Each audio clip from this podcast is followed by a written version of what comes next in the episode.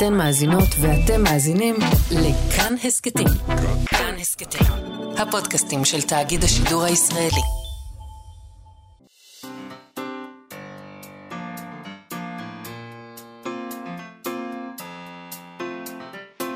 מה שכרוך. עם יובל אביבי ומה יעשה לה.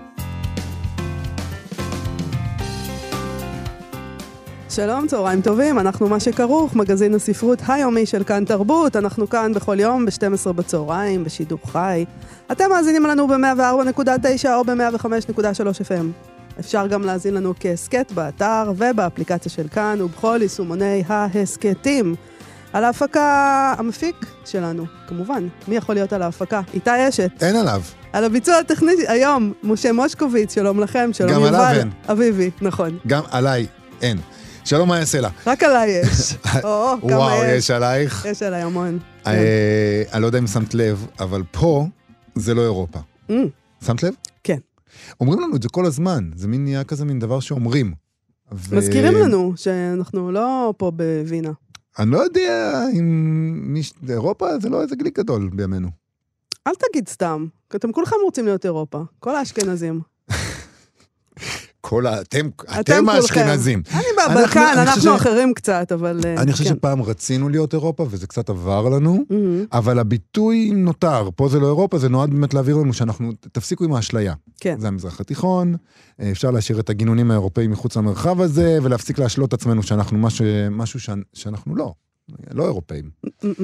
אנחנו אמרנו לעצמנו וילה בג'ונגל, וזה, כאילו... אנחנו לא אמרנו את זה על עצמנו. זה אהוד ברק, אם אני לא טועה, אמר. אני לא יודעת, אני לא לוקחת על עצמי את הווילה בג'ונגל. אני לא יודע, הוא מרגיש שהוא ייצג אנשים פה. הוא, יש לו וילה, פשוט אין לי וילה, אז אני לא יודעת בדיוק איפה הווילה פה. אה, בכל מקרה, על המשפט הזה מבססים במכון ון ליר פסטיבל רעיונות ירושלמי. היית פעם בפסטיבל רעיונות ירושלמי? טרם. השבוע יש לך הזדמנות. מהמם. היא תתקיים מחר, בתוכו גם דיון, בין השאר הדיונים על פה זה לא אירופה, אנחנו, ישראל, הדיון שלנו כן, לעומת אנחנו? אירופה, כן. אנחנו נת- נתמקד בדיון על שירה ירושלמית. זה השירה הירושלמית בראי המרחק מאירופה, כן? מהמם. אמ, לא יודע, אולי היא מתנגדת, אולי שירה ירושלמית היא התנגדות לשירה אירופאית. אולי היא דבר כשלעצמה, והיא לא אירופאית, היא ירושלמית. יכול להיות, אנחנו נשאל את יונתן ברג, שהשתתף באירוע הזה, כמהה ליופי ובגללו ארוסה, ככה נקרא Mm. האירוע הזה, ונשאל אותו על uh, כמיהה לשירה אירופאית. האם הוא רוצה להיות uh, משורר אירופאי בעצם? טוב. נדבר גם עם חיה אתה תשאל גלבוע. את השאלה הזאת. אני אשאל אותו. בסדר. Uh, נדבר גם עם חיה גלבוע בפינה קוראת לסדר, היא תדבר איתנו על זעם נשי בתלמוד, אולי תתחברי לזה.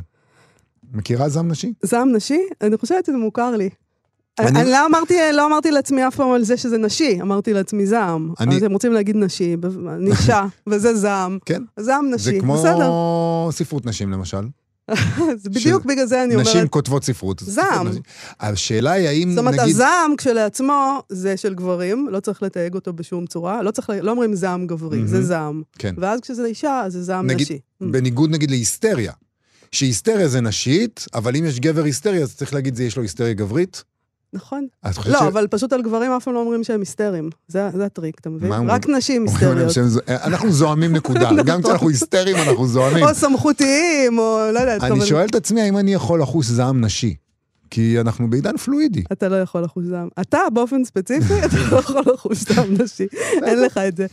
אנחנו עוד מעט נדבר גם עם בועז לביא על AI, אבל רגע לפני זה, כן. אה, בשורה משמחת, אחרי שדיברנו על זעם והעומס חום הכבד וכל הדברים הנוראים. ונשים, ונשים, כמובן.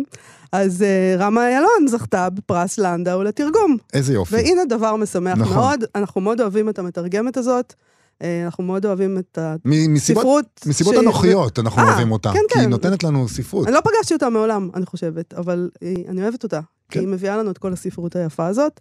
אה, אז בואו נקרא את הנימוקים שכתבו עליה השופטים שבחרו בה, נביד בראל, רונן סוני ודוקטור עלי וטד.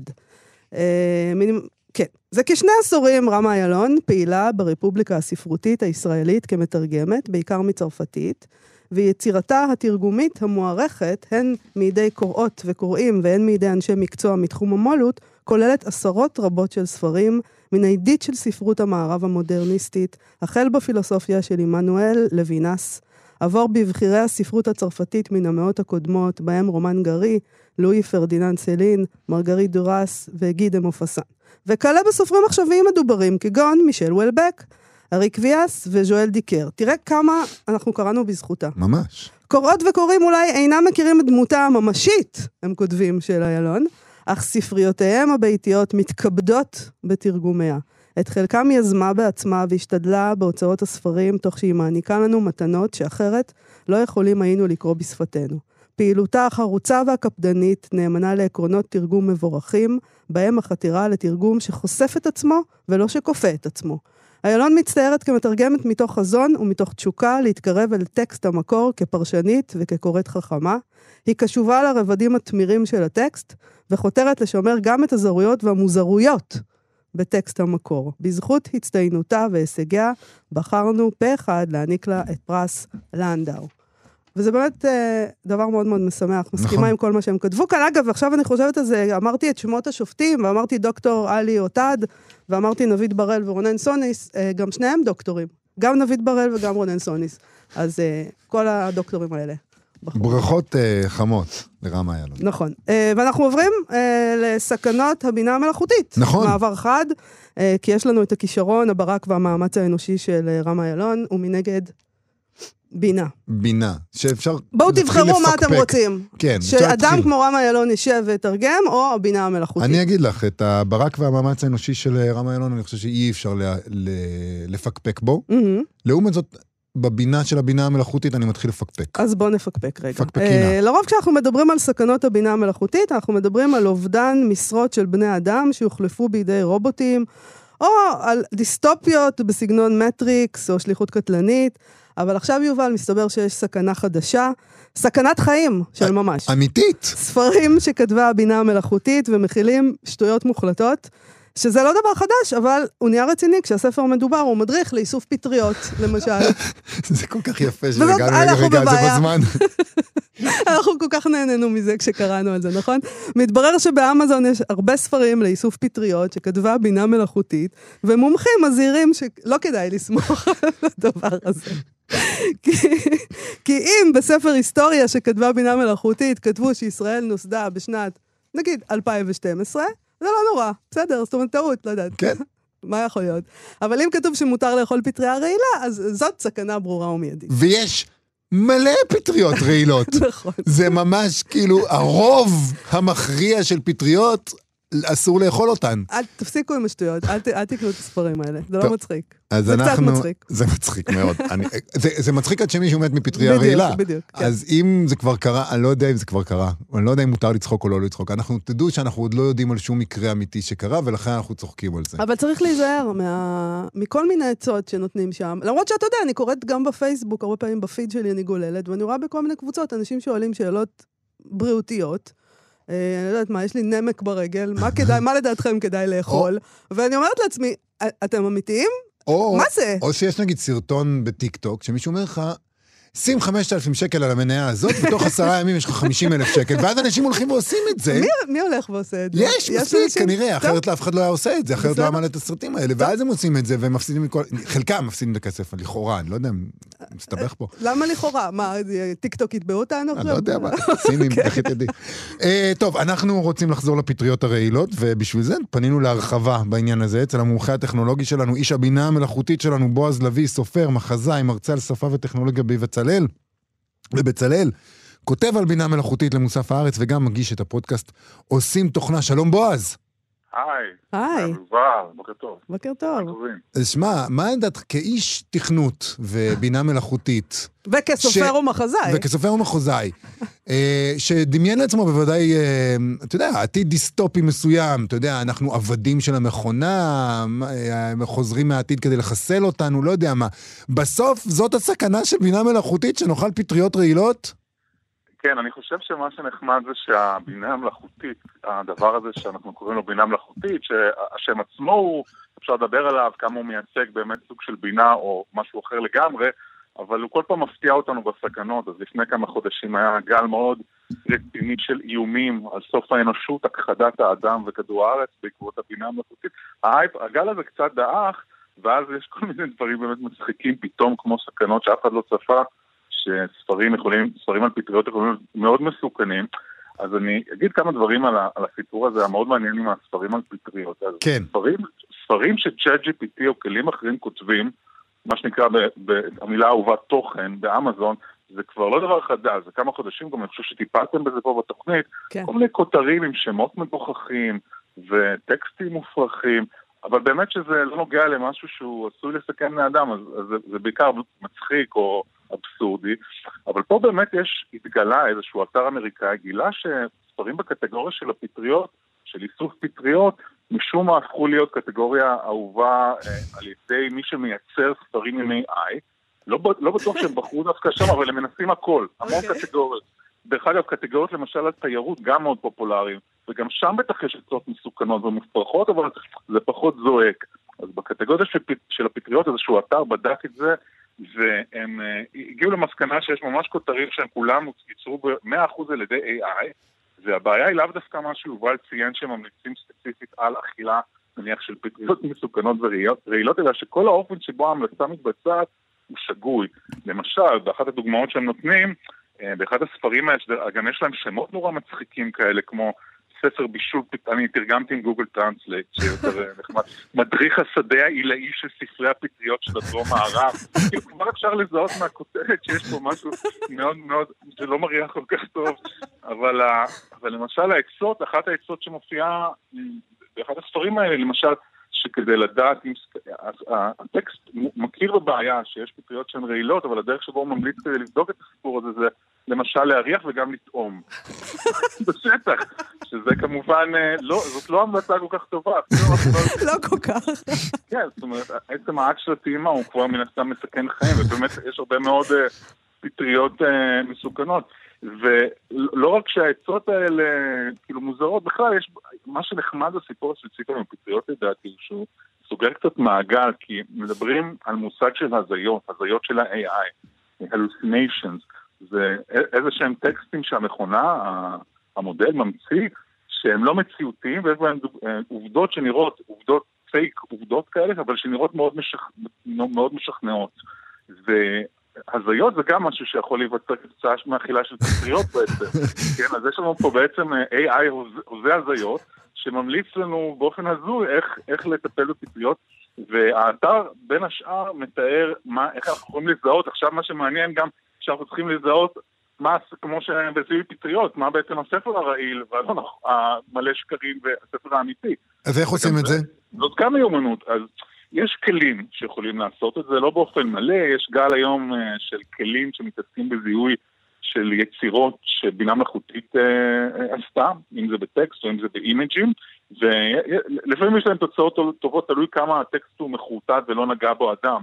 אז במקרה הזה, למשל, מתארים את, ה, את המבנה הנפוץ שאפשר למצוא בטקסטים האלה של AI בספרות הפטריות. אז למשל, תמיד הטקסט מתחיל במין אנקדוטה או סיפור על אדם ספציפי, אז אני אתרגם פה, למשל, אה, זה יכול לראות משהו כמו סטלה תמיד התעניינה בעולם הטבע והוקסמה מצדדיו הלא ידועים הרבים של עולם הצומח. היא שמעה על כוחן של סוג, כוחו של סוג פטריות מסוים, המכונות פטריות פסילוסיבין, והחליטה להקדיש את זמנה כדי ללמוד עליהן יותר. אז כך מתחיל נניח אה, ספר מסוים. אה, ויש עוד דוגמאות של פרוזה כזאת אה, מנופחת בסגנון AI, ריחן המתוק של פטריות שבושלו זה עתה נידף באוויר, מעלה זיכרונות נעימים מאימי. זה מעניין שאמרת דבר. בסגנון AI. אני חושב, כן, כן, יש בהחלט דבר כזה, ואני חושב שהסגנון הזה הוא מן המחלה שאנחנו הבאנו על עצמנו, בני האדם, עם ההתפתחות של המושג שכבר הוזכר פה, תוכן. כי ברגע שתוכן זה איזה דבר כללי נורא, שהרבה פעמים הדרך למדוד אותו זה על ידי נפח פשוט, כמה, כמה תוכן כן, יש, כמה 500 מילים. מילה, אלף מילה. בדיוק, בדיוק. אה, והמכונות יודעות לנפח, לעשות מין תוך, תוכן צמר גפן כזה, בצורה שהיא, אני חושב שגם בני אדם יכולים כבר היום להתחיל לזהות מה זה תוכן של AI שהוא במין עשיר במין כלום כזה, כן. כן, ו- ו- וגם כשיש בו עובדות אז צריך לחשוד בהם בגלל שהכלום שעוטף אותם הוא כזה מאוד מאוד מנופח. וגם, אתה יודע, מי ש... יש, יש, היה את העניין הזה, ולדעתי הוא עדיין קיים, שאנשים חושבים שאם הם קוראים משהו בספר, נכון. זה היה משהו קדוש כזה, ספר, לא סתם כתבו שם. אז תשמעו, אם, אם לפחות לקוראי עברית אני יכולה להגיד, יש נגיד אנשים כמו אמוץ דפני, וכאלה בוטנאים נהדרים. תסמכו עליהם. תקנו את הספרים שלהם, ולא של כל מיני אלמונים שכותבים על פטריות, זה נראה את לי. יודעת, אבל יש פה עוד בעיה של הספרים, גם שנכתבים על ידי AI, מוצמד להם שם של אדם, למשל דוקטור קימברלי טורפ, זה אחד השמות, ויש לה גם מין ביו כזה קצר, מי היא, מה היא, PhD מפה ומשם, תמונה אפילו, והמערכת הזאת, שהאתר שחשף את הסיפור הזה, הוא גם בדק את התמונות, ולטענתו גם הן מפוברקות, מג'ונרתות, מה אה. שנקרא.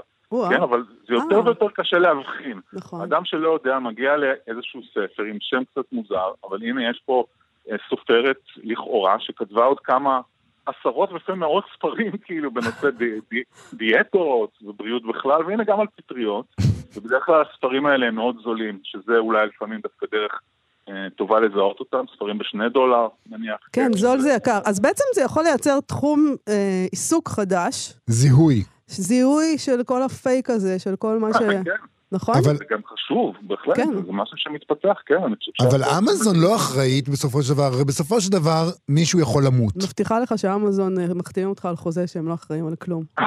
נכון, בועז? אמזון- התייחסו לסיפור הזה, הם כמובן הורידו את ה- את הספרים הספציפיים שהצביעו עליהם במ- במחקר הזה, אבל... בסדר, זה, זה לא- כפטריות אה, אחרי הגשם הרי. בדיוק. אני בעצמי בדקתי, וראיתי שהספרים על פטריות של דוקטור קימברלי טורפ נמחקו, אבל המון ספרים אחרים שלה את כן מופיעים. השאירו, אוקיי. כן מופיעים, כן, זאת אומרת, על כל מיני אכילה טבעונית. Mm. שזה גם מסוכן, אם, כן, פתאום אה, אין שם B12 בכלל, ואתה נכנס לדיכאון ומתאבד. בדיוק. סתם, לא יודע מה. לא, קשה, קשה לסמוך באופן כללי על תוכן של AI בכל הקשר, גם כשאנשים מדברים צ'טבוטים, אה, יש לנו בעיה עם הסיפור הזה. היה מקרה אחד שדווח לפני כמה חודשים, מקרה קשה על אדם שהתאבד אחרי שיחה עם בוט, אדם שסבל ממה שנקרא חרדת אקלים, בלגי, שככה היה לו תקופה שהוא דיבר הרבה עם איזשהו צ'טבוט מסוים, והצ'טבוט גרר אותו איכשהו להאמין שאם הוא יהרוג את עצמו, תיפטר. מבעיות האקלים. כן, זה. סיפור מחריד, אבל הוא גם, יש בו משהו מאוד ככה, מין צירוף מקרים מאוד ייחודי. כאילו, כן, אבל, אה, אבל, אבל, אבל, אבל אנשים ספציפיים, צירופי המקרים האלה הם הרי נכון, גורל, נכון. ואנחנו מתחילים לחשוב על אה, אופציות, דיברת מקודם על ספרי תיירות. שיכולים להיות מסוכנים, אם לוקחים אותך לאזור מלחמה נכון. פתאום או משהו כזה, או, או לא יודע מה, או כל מיני מדריכי עזרה עצמית באמת, שאמורים אה, לשפר לך את החיים ונותנים לך עצות איומות, אה, אה, לא יודע מה, ספרי השקעות שכתבה AI ויובילו אותך לפשיטת רגל. אה, אה, באמת, הסכנות פה הן קיומיות ובלתי מוגבלות, כמו שהאמריקאים אוהבים. כן, אז אה, השאלות סביב איך מתחילים לפענח מה כתב אדם, מה כתבה מכונה, והאם, האם, באיזה, כמה עמוק צריך ללכת, כמה אמזון יכולה באמת להשקיע, בוא נהיה מציאותיים, כמה יכולה באמת להשקיע בבדיקה של כל כותב וכותב ולוודא שכתב אותו רק אדם, ולא אדם עם מכונה או רק מכונה. זה לא כל כך מציאותי למעשה עד הסוף. אה, אה, בכמויות כאלה עצומות של תוכן, שמדובר על אלפים ועשרות אלפים ומאות אלפים אפשר של... אה, לבטל הכל, כותבים. בועז? אפשר להגיד, טוב, לא, אז לא, אנחנו לא רוצים בינה מלאכותית. אנחנו מתחרטים. אה, יש, יש, יש מי שאפשר לחשוב על ג'יהאד בהקשר הזה, כן, יש סופרים שאנחנו מכירים את חולית למשל, שעוסקת בנושא הזה, והשאלה של האם אפשר ללכת אחורה היא שאלה קשה, אני חושב שאי אפשר באמת ללכת אחורה, אבל אני חושב שכדאי להיות חכמים וזהירים, ולהבין שיש בו משהו, אנחנו מדברים על זה פה וצוחקים, ומדברים על זה בצורה ככה נורא מודעת, אבל הרבה אנשים שנחשפים לכלים האלה, לאו דווקא דרך ספרים של אמזון, אני חושב שדי בקלות הם נופלים למין מחילת ארנב כזאת שלמשל אה, היא תפיסה שיש לנו פה משהו שיכול להבין אותנו ולעזור לנו בטקסט. אני יודע שאנשים מתייעצים בשאלות פסיכולוגיות עם המכונה על עצמם, מהמם. ו- וזה קורה מחוץ לכל אה, פיקוח ורגולציה ולכל הקשר, כי זה פשוט יכול לקרות. מה עושים עם זה? זו שאלה גדולה, לאן אנחנו נלך כאשר בני אדם אה, יוותרו על הטיפול שלהם ויעדיפו פשוט לדבר אה, עם ה-AI ולהקשיב להמלצות שלו? אל אני תעשו לא את. זה. ובינתיים מישהו במצוקה שיתקשר לערן, יש שם אנשים אמיתיים, זה נכון. והם יכולים לענות, נכון. וזה כן. ממש אה, מסוכן מאוד, כל העסק הזה. ובכלל, אולי כדאי, גם בעניין פטריות וגם בעניין דברים אחרים, לוודא שהמקור שאתה נסמך עליו בכל העניינים האלה הוא אה, מהימן ומיומן. נכון. בועז נכון, אבי, נכון. תודה רבה לך. אני, אני מאמין שזו לא הפעם הראשונה, האחרונה, שאנחנו מדברים על... לא אה, הראשונה לא ולא הראשונה האחרונה. ולא האחרונה, מדבר על בינה. מלאכותית. המלצנו בינתיים על ערן, אה, על מוקד ערן, ועל אמוץ דפני, להבדיל. תודה רבה לך, תודה רבה. בועז. תודה. להתראות.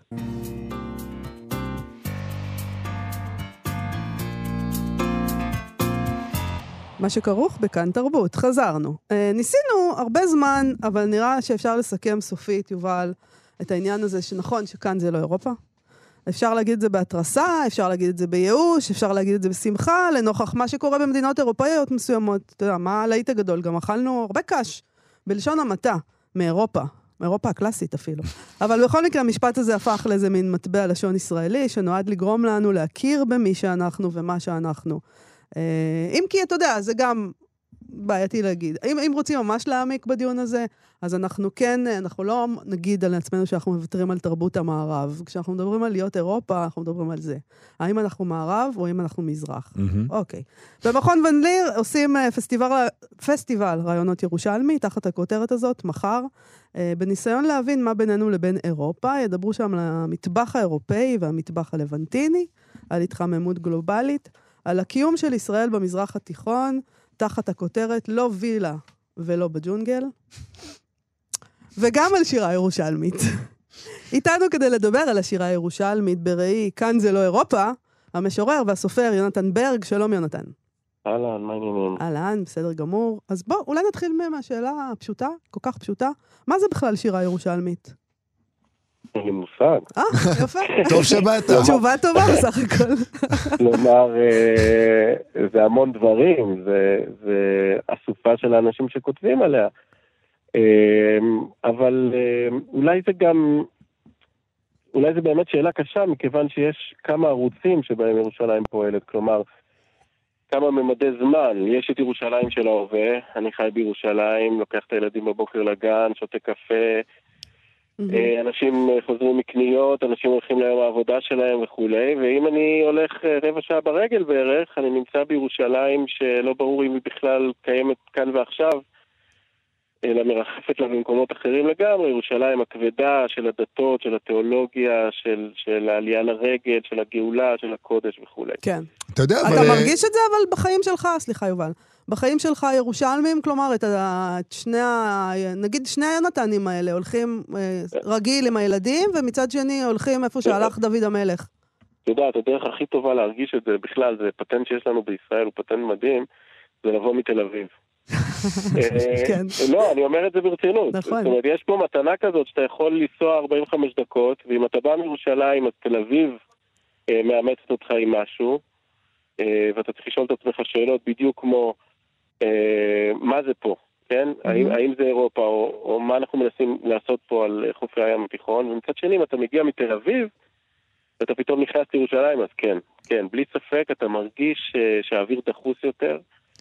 אה, אתה מרגיש שהרבה מאוד אנשים עולים לעיר הזאת לידך, במכוניות, ברכבת, לא משנה מה, עולים בגלל המטאפורות הגדולות, ולא בגלל חיי היום-יום. כלומר, יושב לידך ברכבת אה, מישהו שהגיע הרגע מפרו, או מזנזיבר, אני לא יודע, והוא לא מגיע בגלל ההווה, הוא מגיע בשביל להיטען בדברים שהם הרבה הרבה הרבה יותר כבדים. אבל אתה יודע, אני חושב על... אה, אנחנו משווים כל הזמן את ירושלים לאירופה עכשיו, בזכות הכותרת הזאת.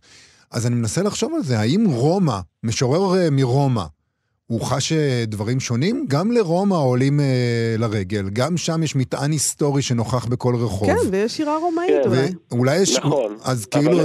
כן. נכון, נכון, אני מסכים, ורומא היא באמת דוגמה מצוינת. אה, אה, אני יכול לחשוב על דוגמה עוד יותר טובה, למשל כמו ורנסי בהודו, שהיא אה, הרבה יותר ירושלים מירושלים מבחינת האפקט של, האפקט החושי של, של הדתות ושל הפגניות וכולי.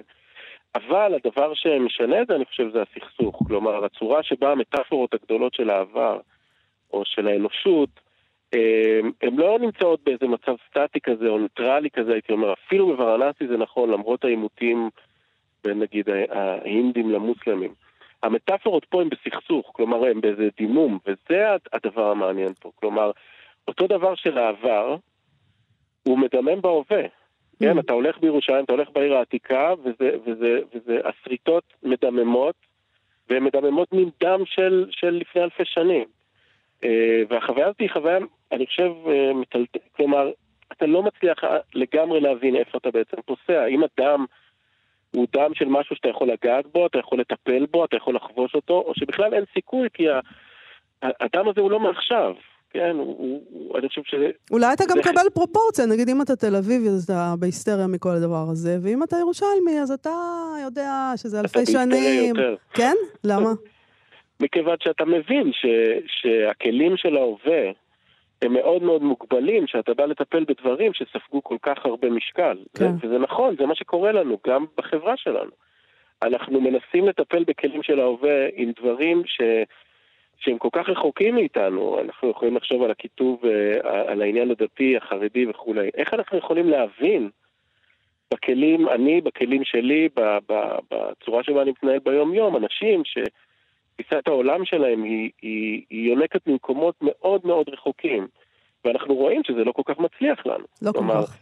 לא, לא כל כך מצליח לנו, ו- ו- ובאמת, עד שלא נמצא איזשהו פתרון, שאני בעצמי לא יודע מהו, אני מעריך שמי שמאוד אופטימי ואוהב שירה יגיד שהשירה יכולה להיות פתרון, אבל אנחנו עוד לא מצליחים למצוא כלים מתאימים אה, לגשר על הפער הזה, ואני חייב להודות שבתקופה האחרונה, זה עבורי תקופה פסימית, אני לא בטוח שיש כאלה כלים. כלומר, תשמע, לא- לאירוע שאתה משתתף בו מחר במסגרת הפסטיבל הרעיונות הירושלמי הזה, אה, אתה משתתף ביחד עם אה, נועה, שיחה בינך ונועה שקרג'י, נכון, וקראתם לו, מאוד מעולה. קרא- זה ב-6.45 נגיד, וקראתם לו כמהה ל... בשש. שש? סליחה. כן. שש, סליחה. אתה אה, רואה, ירושלים גם זמן זה כזה, כן. בזמן ירושלים. בשש, שיהיה ברור, זה בשש מחר, כמהה ליופי ובגללו ארוסה, ככה קראתם לו. נכון. למה? זה מתקשר אולי שזה- לחוסר האופטימיות שדיברת עליו הרגע. נכון, זה, זה שורה משיר שלי שנמצא בספר אה, אור וזמן. נכון, כלומר, התשוקה, מה זה יופי? יופי בשורה הזאת היא הכוונה לדברים גדולים, לדברים שחורגים מה, מהיש או, מה, או מהמינימליות של, של החיים. כלומר, בשורה הזאת יופי זה המילה גאולה, או המילה אל, או המילה אה, קדושה, או כל מיני מילים כאלה, כן? והצורה שבה התשוקה לחרוג מהחיים הורסת את החיים. כלומר, התשוקה להגיע לשורה התחתונה, לשורה הסופית, לדבר הגדול, לדבר הבוהק, אה, היא, אנחנו רואים את זה, כן? לאורך כל ההיסטוריה. התשוקות האלה, מסעות הצלב למיניהם, כן. אה, מחרבים את ההווה. אה, וגם, כמו שוב, אנחנו חוזרים, גם בהווה שלנו יש את אותו דבר, יש את מסעות הצלב האלה, הפוליטיים, האידיאולוגיים, הדתיים, לא משנה מה, הם, אה, הם מעדיפים את אחרית הימים, שזה הרי דבר שלא קיים, נכון? זה לא בזמן. הם מעדיפים את אחרית הימים על פני, אה, על עכשיו. על פני עכשיו, כן. מהמם. אה, אנחנו ננסה, אני, אני חושב שזה שמכון וליר עושה את ה... פותח את המרחב הזה זה חשוב מאוד. אה, אני אנסה רגע להיות אופטימי, בסדר? אני אנסה, רגע לכופף את עצמי למען הציבור הקדוש שמאזין. אה, כי בלי ספק תחילת האפשרות למצוא כלים היא תהיה בדיבור, היא תהיה בשיחה, היא תהיה באיזה סוג של אה, שימוש בשפה, אני לא מכיר דרך אחרת לפתח כלים של התמודדות עם המציאות חוץ מהשפה. אבל גם לדבר על החרדות ועל המצב זה משהו שאיכשהו מקל. גם כשפסימיים, זה עוזר שמדברים אחד עם השני.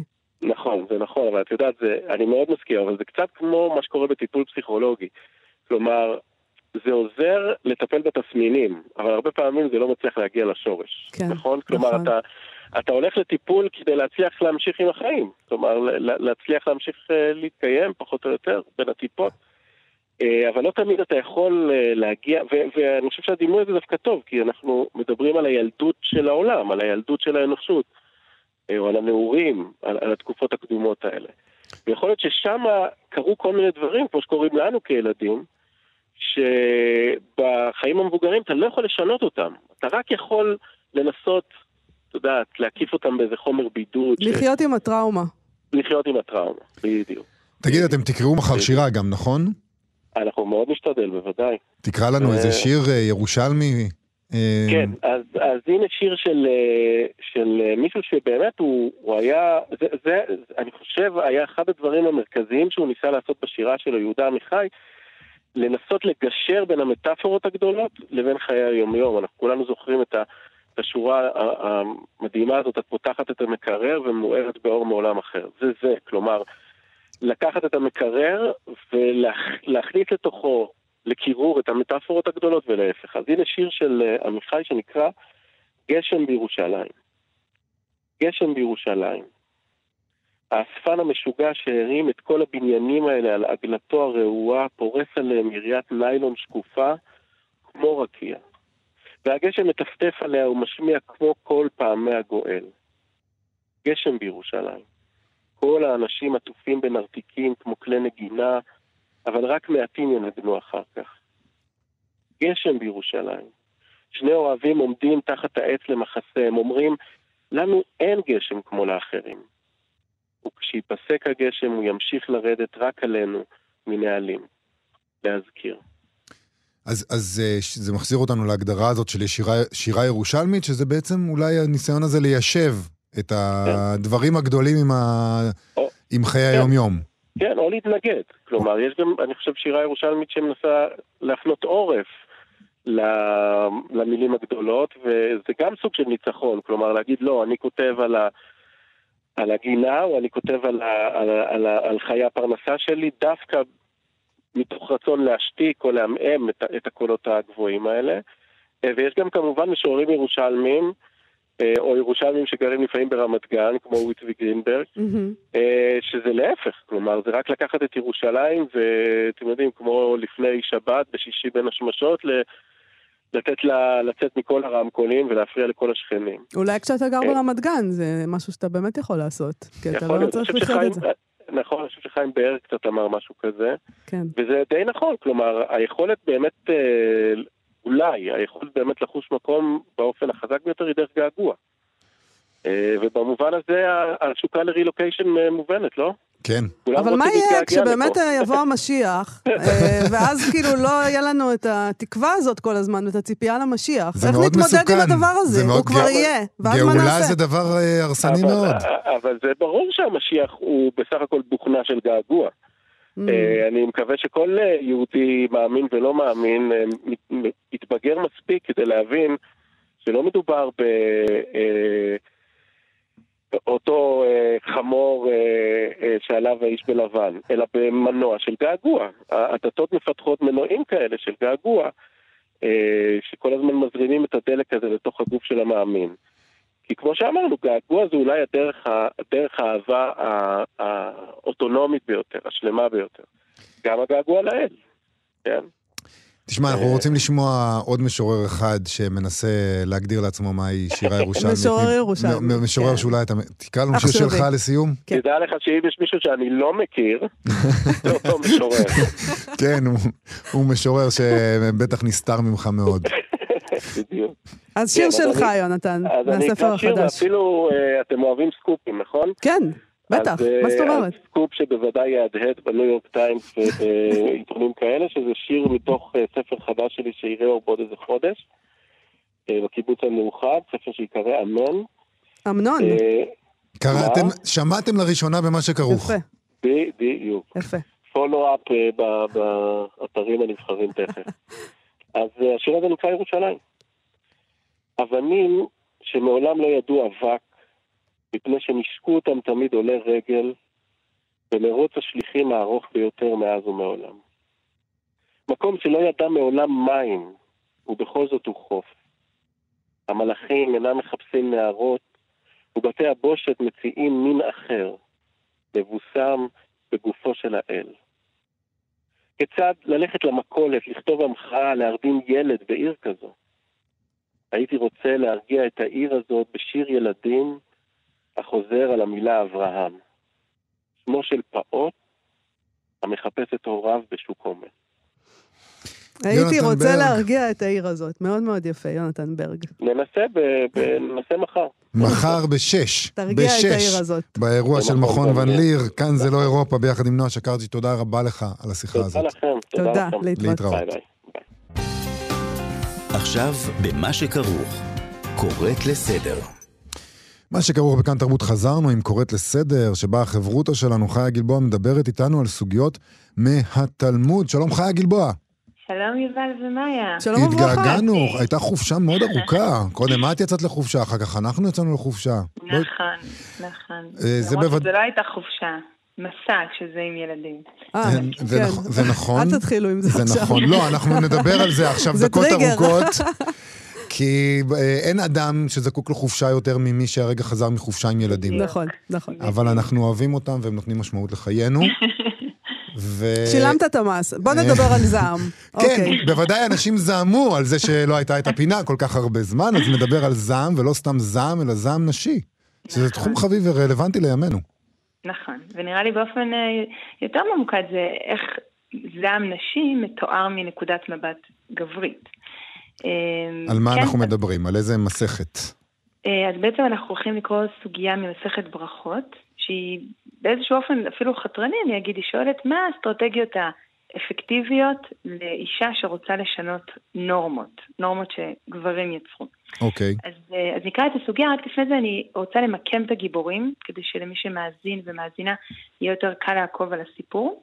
אוקיי. Okay. אז יש לנו שלוש דמויות, יש את אולה, נחמן, אלה הגברים, וילטה, היא האישה. ואולה הוא סוחר, הוא יכול להיות שהוא גם תלמיד חכם, הוא מגיע מישראל לבבל, הוא נודד ממקום למקום, והוא מגיע להתארח בבית של נחמן וילטה, שהם זוג אריסטוקרטי באותה תקופה בבבל, גם מבחינה אה, כלכלית וגם פוליטית, ועל זה הסיפור, על הרגע שהוא מגיע ומתארח אצלהם בבית.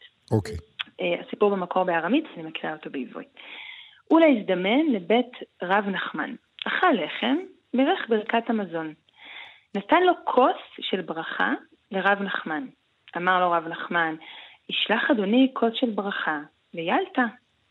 אמר לו, כך אמר רבי יוחנן, אין פרי בטנה של אישה מתברך, אלא מפרי בטנו של איש, שנאמר הוא ברך פרי בטנך.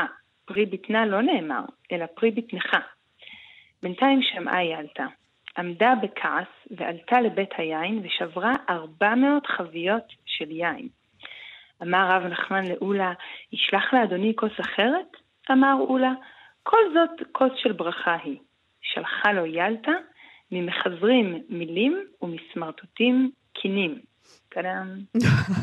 אני צריך קצת הסברים. כן, כן, רגע, אז אני, אני רוצה להבין, לא, הוא לא מוכן להעביר לה את הכוס של הקידוש? זה מה כן, שקרה פה? כן, okay. יש אוקיי. ריטואל. זה רגע נגיד, יש פה המון המון אה, סימבולים בטקסט הזה. אז דבר ראשון בואו נגיד על ילתא, שבתלמוד אין כמעט נשים, ואם יש, הן תמיד מסונפות לבעל או לאבא, אין להם, אין להם שם. וליילתא הדמות הזאת יש גם קול, זאת אומרת היא גם מדברת, ויש לה גם שם, היא מופיעה בשם ילתא, ולא אשתו של רבי נחמן. Mm-hmm. ואני חושבת, כשאני קוראת את הסוגיה הזאת, יש לה, היא מחזיקה חוויה מתעתעת, כי מצד אחד היא חלק מהאצולה הפוליטית, זאת אומרת יש לה כוח, אבל בגלל שהיא אישה, גם מדלגים מעליה, היא גם מחזיקה חוויה של שוליות, ובפער הזה, בין הזהויות, מגיע הזעם. עכשיו, הסיפור הזה הוא מתאר מקרה קלאסי של הדרה. יש לנו ארוחה ויש בה ארוחת טקס מסורתי, שבמהלכו מעבירים כוס של יין, והריטואל מבטיח שמי שמחזיק את הכוס, מי שמעבירים אליו את הכוס, יקבל ברכה. עכשיו, אולה הוא האורח, תחשבו על זה, מבחינה ספרותית זאת בחירה מדהימה, כי בעצם הוא הדמות השולית, אבל הוא מגיע אליהם הביתה, והוא מסרב להעביר לבעלת הבית את הכוס. חצוף. הוא אומר, חצוף, הוא אומר, אצלנו בארץ ישראל, כן. מדלגים מעל אנשים. Mm-hmm. היא לא מקבלת החלטות, היא לא מקבלת uh, שם, היא, היא בעצם קשורה לבעלה. עכשיו, היא מתעצבנת, והוא גם הוא לוקח פסוק שאומר של, שאישה היא תמיד מסונפת לבעל. אם מברכים את הבעל, אז בעצם זה, האישה בעצם מתברכת. מתברכת. כן. כן. לא רק שהיא מסונפת לבעל, בדבר הכי נשי שאפשר לעשות. יפה, נכון. אז יובל ממש אמרת את האסנס, כי הוא מדבר על פרי בטנה. כן. בדיוק. Mm-hmm. זאת אומרת, הפריון פה, אם יש משהו שהוא רק של אנשים באופן מובהק, זה הפריון, וגם את זה הוא לוקח ממנו. יאללה. זה אורח, וואו. ממש, נכון. טוב, אבל, אז אבל היא כן... לא מתאפקת ובולעת לא. הרוק, הגברת נכון, הזאת. אוקיי. נכון.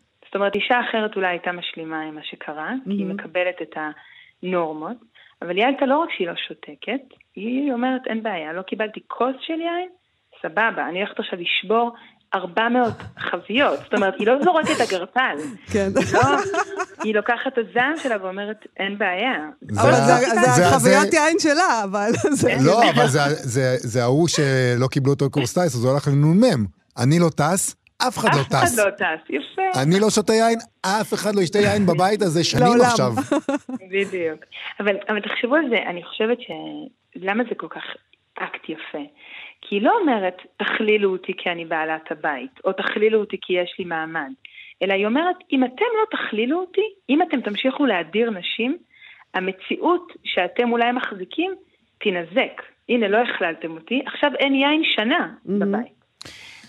ויין זה דבר חשוב. יין דבר חשוב. עכשיו תשימו לב גם, רגע, מה שקורה בסוף, זה כן. שרבי נחמן הוא לא מתערב באופן ישיר. כאילו, הוא לא אומר לאורח, אני מחליט, תעביר לה, אלא הוא כזה באופן מרומז אומר לאולה, אחרי שהיא שוברת את הכוסות, טוב, ת, תעביר לה כבר את הכוס.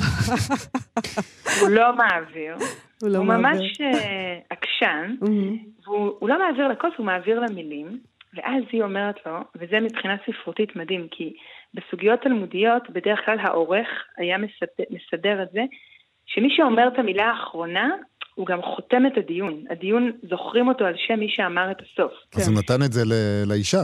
ויאללה, שזה מדהים. והיא אומרת לו, מה זה אומרת לו? היא נכנסת בו, היא אומרת לו, ממחזרים מילים, זאת אומרת, אתה נווד, אתה בן אדם שאין לו קרקע, אתה, אתה אדם שכל הזמן מבקש אה, להתארח אצל אחרים, ומה יש לך? יש לך מילים, אבל למי שאין בית לא מסוגל להגיד משהו ממשי על המציאות, סתם מילים. והיא אומרת לו, היא מכנה אותו סמרטוט, שזה לא רק חתיכת בד שאין לה שימוש, בתלמוד מתייחסים לסמרטוט כאדם טיפש, והיא אומרת לו, ומה שיוצא ממך זה קינים. זה כאילו החיה שהיא גם מציקה וגם לא מביאה תועלת. היא ממש יורדת. אני רוצה לדעת אם לא התלמוד... יפה, ככה מדברים לאורחים. אם התלמוד מספר קצת על ארוחת הערב אחר כך. אם כאילו הם. אני לא חושבת שזה נמשך. הוא נשאר, כאילו, נשאר איך, היה, אולי גם לא היה טעים לו הבשר אחר כך, לך תדע לאן זה יידרדר שם. נכון, אין לדעת, אבל, אבל זה סיפור מכונן. ובעיקר כי היא אומרת לו, היא גם חכמה, כי מבחינה הלכתית אין בעיה להעביר כוס לאישה, אין בעיה. אבל הוא עושה את זה כאקט דווקאי, להגיד לה, את שקופה, והיא הופכת את הסיפור. אני רוצה לשאול אותך, ב- כשהתכוננו לדיון במסכת, ציינת שם ספציפי נכון. שהתלמוד אה, קורא למצב הרגשי הזה. את יכולה להגיד על זה מילה? נכון. בארמית, אם היינו קוראים את הטקסט מארמית, אז לכעס שלה קוראים זיהרה, זין י' ה' ר' א', שזה שם מדהים כי הוא, הוא כמעט לא מופיע בתלמוד, הוא מופיע רק בסיטואציות מאוד מאוד ספציפיות שמתארות לא רק כעס וזעם, אלא הן גם הרבה פעמים קשורות לעולם המושגי של נחלה. זאת אומרת, זה כעס שאדם בעל מעמד מחזיק. כי יש כעס של עניים בתלמוד, ויש כעס של עשירים. והזיהרה בא לתאר מצב מנטלי מאוד ספציפי. ותסתכלו גם על התגובה שלה, בסוף היא שוברת, אמרת את זה מאוד נכון, מאיה, היא שוברת בעצם את היין שלה. כן. אבל היא אומרת, היין הזה הוא שלי, אני מחזיקה רכוש, שזה דבר רדיקלי באותה תקופה, נשים לא החזיקו רכוש. היא אומרת, זה שלי, ומתוקף המעמד אני גם אשבור. זה לא פה זעם של אישה אה, שמבקשת תשומת לב, אני הגבירה, ולכן הזעם שלי הוא זעם מנוהל, הוא זעם שבא למוטט יסודות, והוא לא רק התפרצות כזו. זה השם של הזיהרה. הזיהרה זה הכעס, הזעם של הנש- של השירים בעצם. כן, ש- זעם, כן, יפה. כעס ונחלה. אבל כן. יש, זה, זה זעם בעייתי, זה זעם שמישהו אמר, רגע, רגע, רגע, אני פריבילגי, ופתאום אין לי את הפריבילגיה שלי. זה? ככה, נכון. כל אלה שבחוץ מפגינים, זה הזעם שלהם, זיהרה. זה מה שקורה פה. אבל, אבל, זה בדיוק, אבל זה בדיוק הקומפלקס. כי מצד אחד היא, מה זה יש לה מעמד, מצד שני היא מחזיקה שוליות מובנית. מעצם זה שהיא אישה. ולכן הזעם שלה, כי זה זעם נורא מתסכל, זה כמו שאתה תגיד, אה, טוב, אנחנו לא ניכנס לפוליטיקה עכשווית, נכון? לא נכון. תיתנו לי, אבל, אבל אני אומרת, זה כמו להגיד, כאילו, אני לוקח חלק בס- ב- ב- במבנה החברתי, אני מקלקל אותו מבחינה כלכלית, או אני ולא מתחשבים בי. מה, זה לא עניין של. התחשבות, מה זה התחשבות? הד- הבן אדם בא אליי הביתה, יושב אצלי על השולחן, שיגיד תודה שהיא לא שרפה אותו. זה מה שאני הייתי עושה, למשל, מה זאת אומרת? תזכירי לי Oh my God, להעביר כאילו. לך דבר ראשון את הכוס היין על השולחן שלך. ומהר. ומהר, ושיהיה אדום. אה, אנחנו צריכים לסיים, אבל אנחנו לא אה, נסיים לפני שנפנה לספרות, נכון? נכון, אה, יש לנו גם אה, דבר ספרות שרצית לסיים איתו. נכון. אז אנחנו נקרא שיר שנמצא בספר השירה דברי הימים, של המשוררת אה, עדי קיסר, שהיא לדעתי צאצאית של ילטה הבבלית. והיא אומרת ככה: רציתם שנפתח את הרגליים, אבל פתחנו את הפה במקום. עכשיו תראו, יש לנו בתוך הפה עוד מיליון פיות של כל הנשים שהיו כאן לפנינו. ילטה, זה. הפה שלה. כן. כן, וגם להגיד נראה לי שאת עושה מעשה אקטיביסטי, את לא רק עושה אותו כאינדיבידואלית, את נשענת על כל הנשים שקדמו לך ושברו לפנייך. וגם את עושה את זה בשביל כל הנשים שלא שוברות את הכלים ברגע זה ממש. נכון. חיה גלבוע, תודה רבה לך על הפינה תודה. הזאת הנהדרת. תודה רבה, חיה. תודה, ביי ביי. להתראות. יובל, זה נגמר, נכון? זה נשמע ככה. אוקיי, אז uh, חבל, כי כיף. Uh, אפשר היה להמשיך עוד שעה, אבל uh, מגרשים אותנו מהאולפן. אז uh, תודה רבה למשה מושקוביץ ואיתי אשת שעשו איתנו את התוכנית הזאת. Uh, אנחנו נהיה פה מחר ב- מיטב, בלקט. המיטב. מיטב של המיטב, והיה לנו פשוט שבוע מיטבי. כל השבועות שלנו מיטביים. איזה מוזר זה לחזור ואיזה נחמד, נכון? נכון. אוקיי, בואו uh, לפייסבוק שלנו, אנחנו גם שם. להתראות. להתראות. אתם מאזינים לכאן הסכתים, הפודקאסטים של תאגיד השידור הישראלי.